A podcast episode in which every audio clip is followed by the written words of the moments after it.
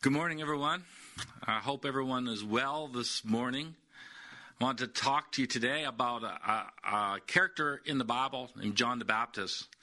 And I believe that you will be blessed by the uh, the things that are, are, that have to do with John the Baptist. Um, um, not only today, but I want to look at him for the next couple of weeks um, and how um, his life was lived. So I want to look at the man and his message. Today we're going to focus mostly on his message. And I don't know what's been going on in your life lately, but I, you know, I just want to uh, speak into your heart right now.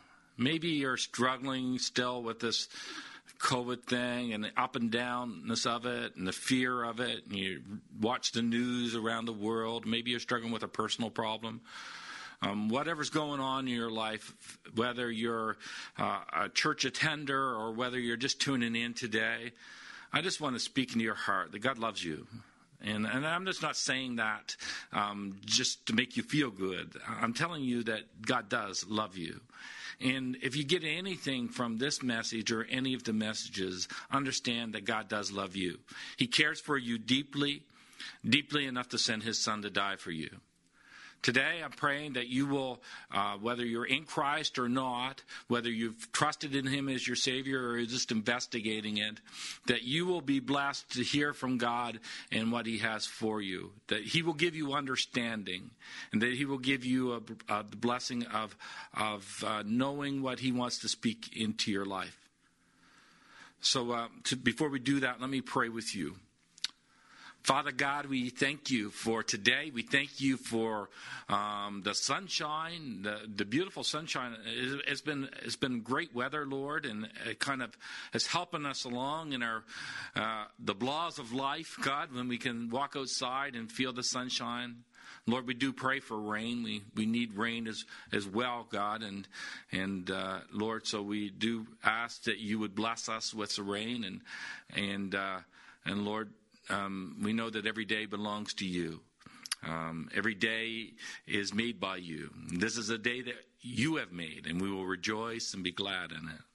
Lord, we pray that you will bless us today with your presence, giving us insight into your word and your truths, that you would open our eyes and our hearts to understand what it is that you want us to know, God, and myself included. Thank you for this opportunity to come to people where they sit this morning. Lord, we pray for those who are not with us today. We pray that there's something on their heart right now that would prompt them to tune in and to hear from you. Lord, we pray that kingdom work would be done today. Thank you, Lord, for what you're about to do. In Jesus' name, amen. We've all have those people that we know in life that kind of stand out a little bit. Maybe they're a little louder than others. Maybe that's me.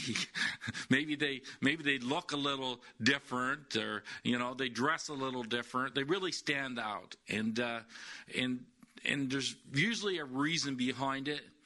Um, most of the time, people desire to stand out. Maybe they have a different hair color. Maybe they have different clothes. They dress differently. They speak over top of people. They're constantly, sometimes those people can be annoying, but what they're really saying is, look at me, look at me, look at me. Really, that's deep. That's what, that's why anybody would want to stand out. They're saying, look at me. Here I am. Do you see me? Do you see me? That's what, that's what they're saying. Today I want to talk to you about John the Baptist. Now, he even stood out in his day as well as he stands out in the pages of Scripture. He's, he stands out in character. He, he was not like the people around him. He was loud and he dressed differently. He, he, he, stands out. Even when we read the Bible, we know that John the Baptist was stood out in character. But the difference is, is he wasn't saying, look at me. he was saying, look at the one who's coming. There's a huge difference. And I'm hoping that we can learn something from the character and the message of John the Baptist over this week and the, and the, and the next week or two to come. We pray that God will help you um, grab a hold of what He may have for us through the character of John the Baptist. As He doesn't say, look at me, but look at Jesus, because here He comes. Okay, so we're going to look at that a little bit uh, deeper. Uh, we first hear of John the Baptist long before we even know it's John the Baptist. We see him in scriptures in Isaiah, uh, prophecy is, is, and, and um, uh, Malachi, um, where we see him spoken of before. We don't know it's him until the New Testament brings it to light, but we see these, this character brought up. He, he's one that's spoken of, of all four Gospels speak of John the Baptist. They tell of John the Baptist. That's how important it is to know of John the Baptist. You just can't read over it like he's a character that doesn't need to be um, talked about or, or looked at. Um, so all four Gospels, um, Mark includes Malachi in his prophecy, referring to the prophecy. Luke adds another verse to the Isaiah prophecy, from not just uh, 43, but uh, 4, and that's what I want to look at first. So I just want to read that with you. So Luke chapter 3, verses 4 to 6 is what we're going to read first.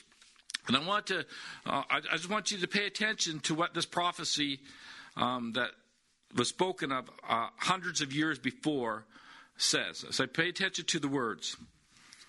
A voice of one calling in the wilderness, prepare the way for the Lord, make straight paths for him.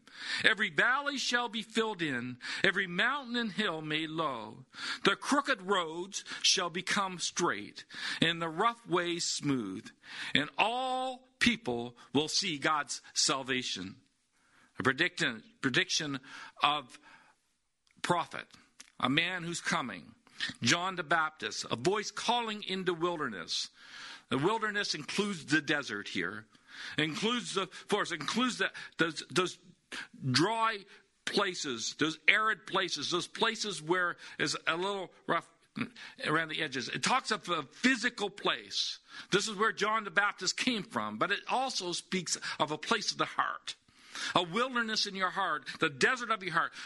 Because John the Baptist was, was speaking of, uh, of a heart condition, or the, the scriptures are te- speaking of a heart condition where John the Baptist is going to speak into. Now, John the Baptist was known as a forerunner.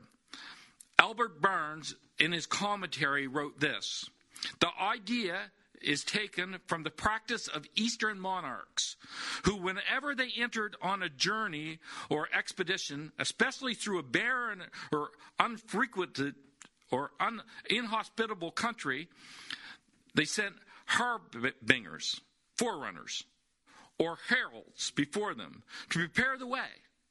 To this, to do this, it was necessary for them to provide supplies and make bridges and find uh, and, and find fording places over the streams to level hills and construct causeways over the valleys, or to fill them up, and to make a way through the forest which might lie in their intended line of march. So, in other words, they were just preparing the way. They were making the ways. But that's not the case with John the Baptist. He didn't physically do those things for Jesus. He didn't build roads or bridges. He didn't make places physically. But what he come to do is he come to prepare our hearts for the one who's coming. He come to give us a heads up for the one who's coming. There's a spiritual identity here in John the Baptist. He wants your hearts to be ready. He wants your hearts to be ready. God's is God's message, and He wants your hearts to be ready for the one who's coming. So, so have that in mind. John the Baptist stood out a little bit, as we already talked about. Uh, Matthew 3 4 says he's dressed in camel's hair, ate locusts and wild honey. Mark adds that this his description, the description to his attire was uh, uh, a belt. so he, he, he, he wore camel's hair. Can you picture this guy, right? He's kind of rough around the edges, coming out of the woods, coming out of the wilderness. Long hair, uh, uh, camel's hair, a belt, eating locusts and wild honey. He stood out. He stood out. He was, a, he was also known, we read scripture, as a, the one who was Elijah the prophet. Now he came as in the spirit of Elijah. If you know the scriptures, he came in in the spirit of Elijah. He wasn't Elijah. He said he wasn't Elijah. He didn't recognize himself as Elijah, but Jesus said he was Elijah if you can understand it. And the scriptures tells us that he came in the spirit of Elijah. That means that he came. This is what Elijah looked like.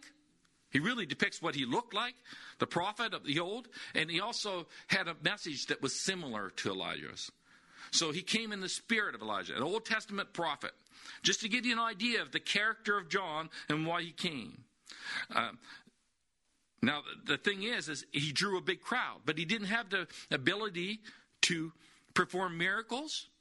God didn't give him the ability to perform miracles, or he didn't have the ability to heal. He didn't have any special ability that way. He he they didn't come because he was different to look at.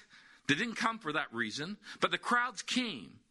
Uh, Warren Wiersbe said that that there was a when he when when John the Baptist was preaching, there was a revival, and he's right.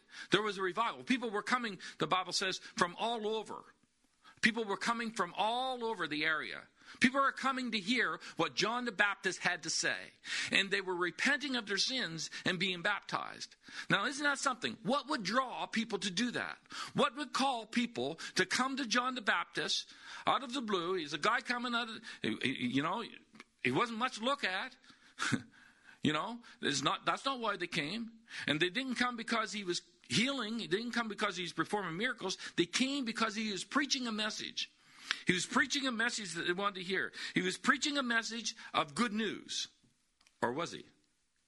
Was he preaching a message of good news? Well, I think he was preaching a message of good news to some, but to others, he was preaching a message of judgment. So he was preaching a message of both.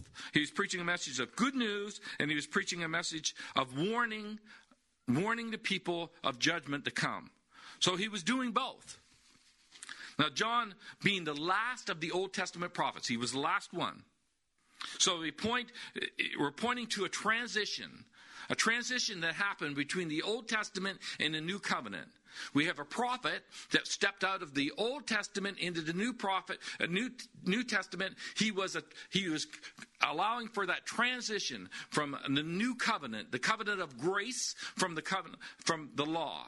He was stepping out. He was both. He was representing both sides. He kind of eased the way in. He was talking about the, the, the coming one. This is you can picture John the Baptist standing in the middle. He preaches the message of, of judgment to come, but he also preaches the message of hope in the future. To some, they would receive it as hope. To some, they would receive it as judgment. And so when we look at our modern day culture, this is the, the way it is for us as well. Right? It had been 400 years, 400 years since the people had heard from God through a prophet. 400 years. Things were dry. The hearts were dry. It speaks of the wilderness of the heart, the desert of the heart, where, where people were going through spiritual rituals. They had their religion, they had the law, but there was a deadness. There was a there was no uh, hearing from God. There were religious leaders. There were people who were teaching about God. There were people that were teaching about law, but there was no there was no life. People were hungry and thirsty for God. That's, that's when John the Baptist comes in. And he's different than everyone else. He's different than the religious leaders. He's different. He stands apart from those who would teach tradition and ceremony. He stands apart from them. And he preaches a new message. And these people are either hungry for their, this, this new message or they want to keep what they've got. And, and, and they don't want to lose the tradition in their heart. They do not want to lose what's going on in their lives right now. John, John stands out from the other preachers of his day. This is what religion that can do to you. It can cause you to, to go through the motions. It can cause you to think that it's, it's about what you do. But then in the end, it's, it, there's, there's a void, there's an emptiness that never satisfies. And this is what happened to these people. They were they weren't satisfied. They were going through the motions. They were celebrating the traditions of man, and traditions come from a good spot usually, or a lot of times they come from a diff, a good place, right? They start out well, but the problem is, is they lose their, their emphasis because people forget why they're there in the first place. And so the, there's a deadness that's happening here amongst the people. We can experience that some today in churches. We watch churches as they, they as they as they lose the understanding of why they exist. They get caught up in the traditions in the religion of it. They become pious in their character often, but they forget about the truth. They forget about the life that has been bought for them. And so John the Baptist comes in and he's speaking a, a truth, uh, he's speaking something new. Because even though the law was good, it would not satisfy, it would leave them short. All it did was show them how they couldn't meet up, couldn't, couldn't reach what, where they needed to be. So some were ready for this, but some were not. Some went through the motions like they do today, but some gra- eh, eh, eh, but didn't grab a hold of the truth. Some liked the idea of it. The multi, there's a multi-purpose message in what John preached here. The multi-purpose message is a message of hope, but also a message revealing authenticity of those who are receiving it, separating the sheep from the goats. It is also a message of judgment, of, of the coming judgment. Not that John was judging, but he was warning of a coming, judgment. There's a difference, right? There's a difference of, of judging and warning of judgment. And this is where it can be mistaken sometimes. All right? So, what was his message? It was short, it was sweet. Matthew 3 2, if you turn your Bibles there. Matthew 3 2. Repent, for the kingdom of heaven has come near. Repent, for the kingdom of heaven has come near. You know, in this world, I, I, I want you to pay attention now. If, if, if you tune in, I want you to pay attention to this.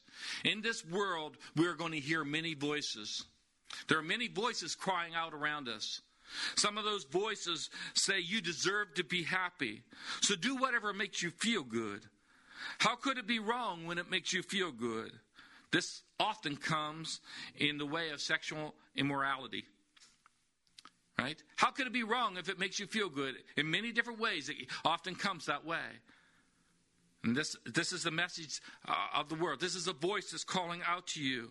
Some voices say, What matters most is you, even when it comes to terminating the life that God, a, God, a life that God has created. That's, some voices tell you that. What matters most is you. So, whatever can make you feel good, if it makes you feel good, that's what you want. And what matters most is you, even if it comes down to terminating a life that God is creating.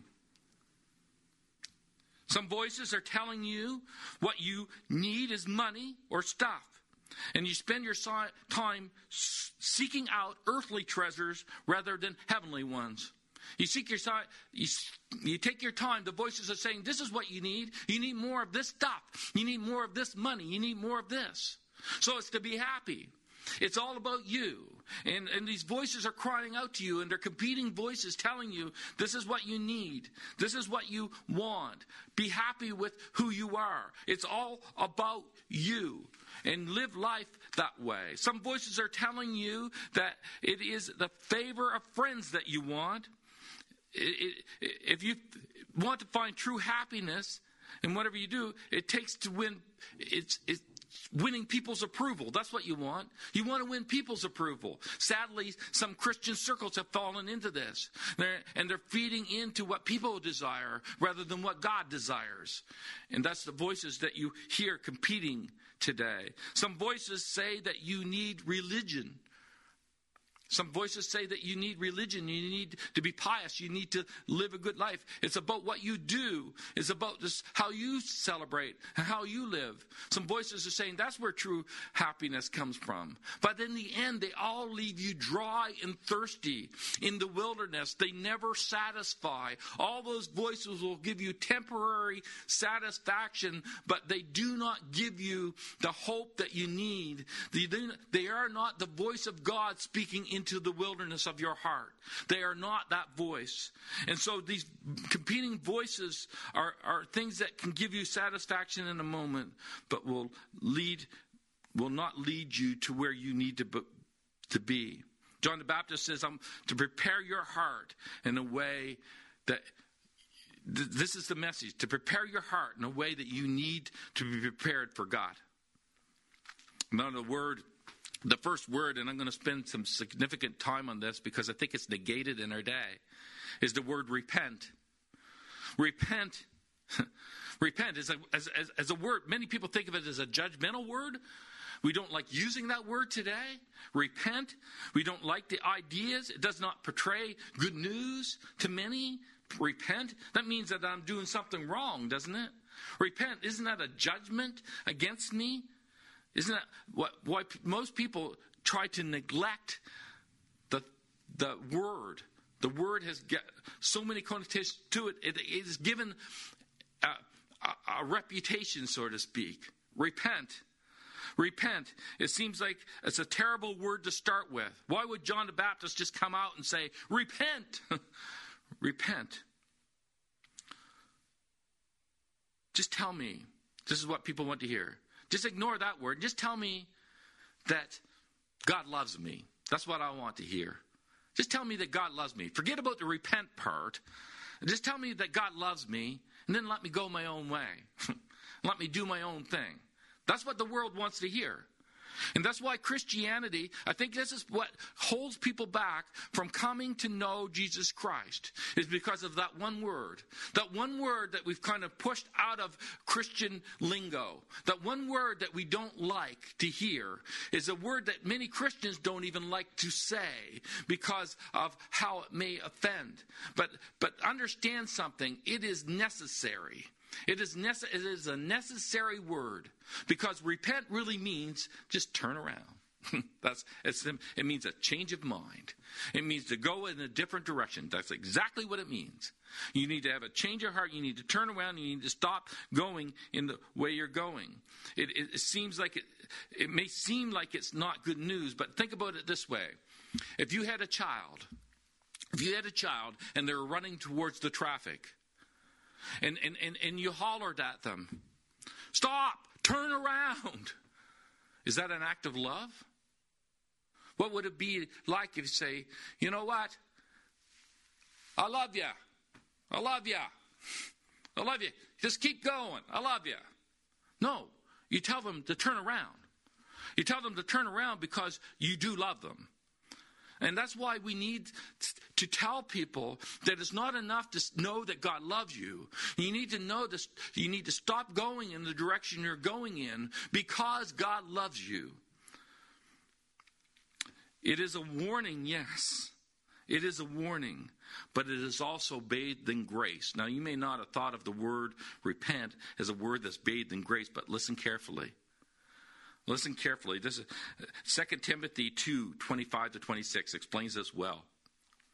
2 Timothy 2 25 to 26.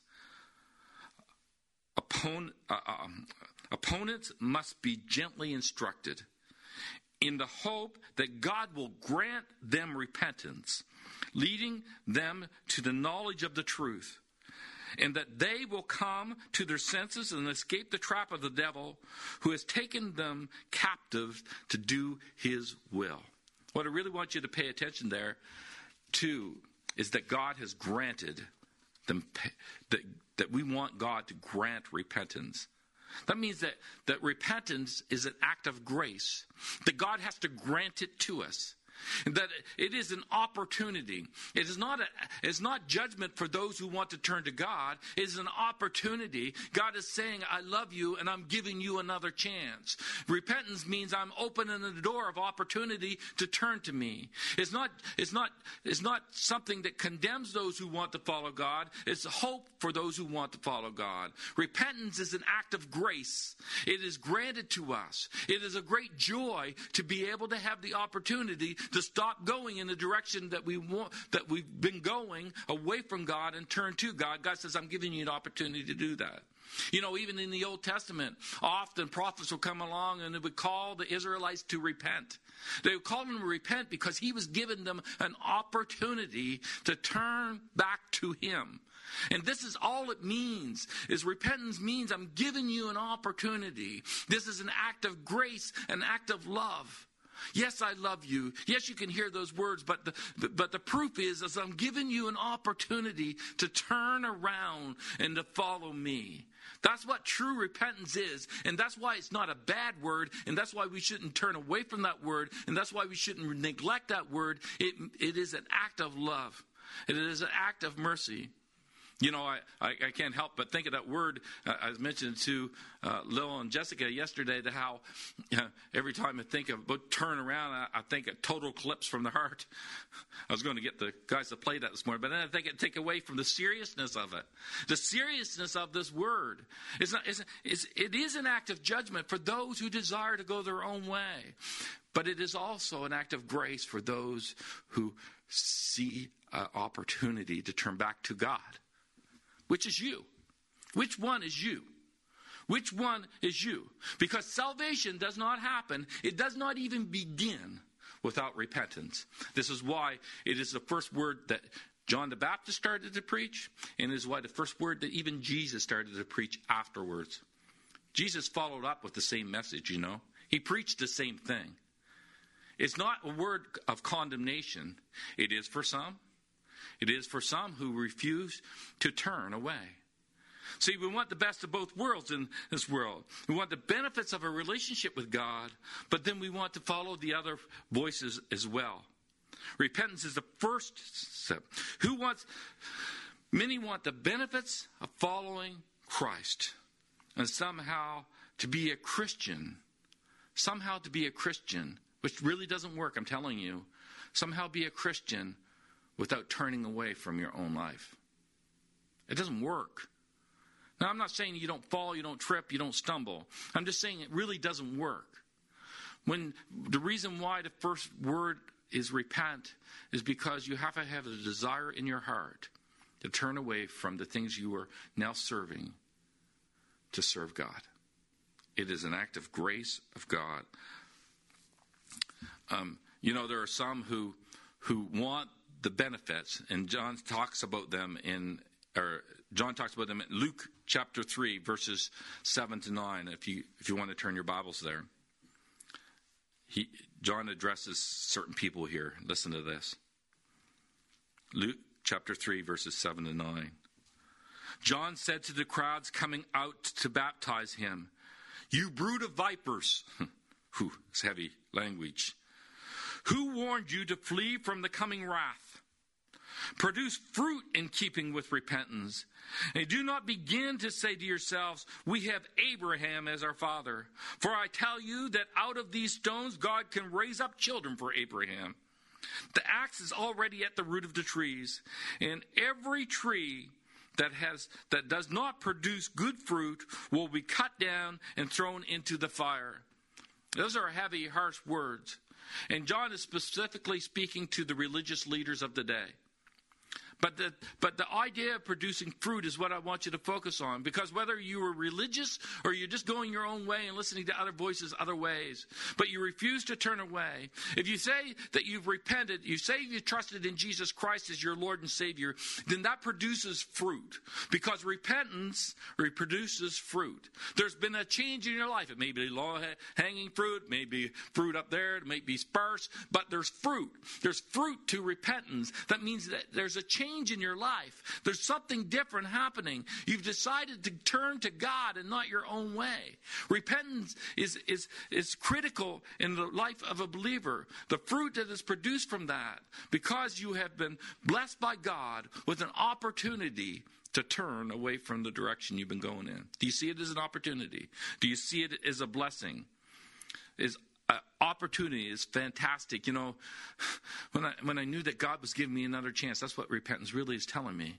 God was giving me another chance to live for Him, even though I was a sinner, even though I am a sinner, even though I fall short, even though I don't deserve His love and His mercy and His grace, even though that is true.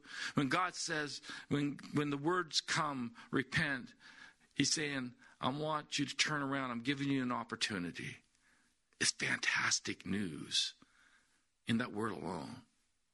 I hope that you see that. And I hope that you see the need for that. Because we are saved, there's forgiveness. There's forgiveness that follows up, and we're going to look at that in a second. It's not, it's not the whole message. It's not the whole message. No, it's not. Repent is not the whole message. But it's got to begin with repentance. For the kingdom of heaven is near. What does that mean? Well, I think the best way to understand that is to look back at the prophecy I spoke of in the beginning. where he says, Prepare the way for the Lord, make straight the path for him. I like the ESV version because it speaks, uh, the ESV is speaking of the, of the prophecy itself. And the words, listen to the words of the ESV.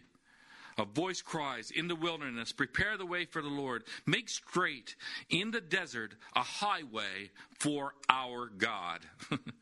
The kingdom of heaven is near. Do you know why the kingdom of heaven is near? Do you know why you need to turn? You know why this is a great opportunity? Is because God is coming, John says. God is coming in the flesh. God is coming to your rescue. Are you going to turn around and grab onto him with all of your heart? Are you going to ignore him and keep going your own way and listen to the voices you've always listened to? Are you going to listen to the voice in the wilderness? Are you going to listen to this voice crying out to you saying, Turn around and follow me? This is what God God is saying. The kingdom of heaven is near is because God is near. God came to earth in flesh in Jesus Christ to rescue us. That is the key to repentance. Repentance means God is near and I'm turning to you, God, to follow you. That's what the whole story is. You don't leave out the word repentance, and you do not leave out the kingdom of heaven is near because Jesus Christ brought the kingdom of heaven here for us to receive him and receive it into our hearts to understand that now even though it hasn't come to its completion, now we have a remnant of those who would turn to God and trust in Jesus Christ. We have a remnant of the kingdom of heaven living in our very own hearts. We are already, the Bible says, we are already citizenship, citizens of heaven. that is good news. That is good news. Listen to the whole story of the gospel. It doesn't work with God loves you. That's that's just words with no meaning, with no understanding. But the words of the gospel are as God loves you. He desires you to turn away from the way you are going and that He is near you, that He has come to you to give you an opportunity to live for Him. That, that when that's depicted fully upon the cross of Jesus Christ. Mark uh, 1 4 um, in the Gospel, uh, Gospel of Mark, chapter 1, verse 4. And so John the Baptist appeared in the wilderness, preaching the baptism of repentance for the forgiveness of sins. It goes together. it goes together. John is saying this is what's coming. This is what coming. The message from God through John was looking to the coming of God Himself and offering up forgiveness. He's saying he's, he, the whole thing, even the repentance part, is good news. There's some who would receive it and some who wouldn't. Some who would turn away from it, some who would reject it, some who don't, who find God a threat to the way of life, whether they're religious or whether they're living for other ways of this world doing their own thing, satisfying their own selfish desires. When you bring God up, they will reject it. When you bring up the gospel, they will reject it. But there are some, but there are some who are hungry and thirsty in the wilderness of their heart. They're hungry and thirsty. They've been waiting so long to hear from a word, a word from God to their souls. They're hungry and thirsty. They belong to Christ. They belong to God already. They are ones who are waiting to hear the message of, of the gospel of Jesus Christ. Just like John came and he told about the, the coming of Jesus Christ, we can come, we can tell people about Jesus Christ has already come. He has already come. And he's come for you. And he's come to give you the opportunity. He's come to grant you repentance. He's come to give you an opportunity. He's come. The kingdom of heaven is near. That is great news. That's the message of the gospel. That's far deeper and far better than God loves you. It includes God loves you, but it's proof of it. Do you understand that? I hope that you do. I hope that you're you're clinging on to that truth. I hope you're understanding that when if you've never received Jesus Christ as your Lord and Savior, and I hope you understand that when you are telling people about Jesus Christ and the need to tell them the whole message. Because without the whole message, it is void of understanding of the true gospel. John the Baptist looked ahead. We look back. We look ahead as well, but we look back at the cross.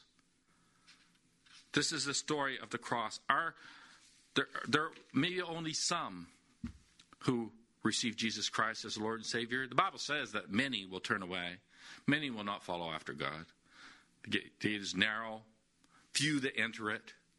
Wide is the road to destruction. That's what the Bible says, right?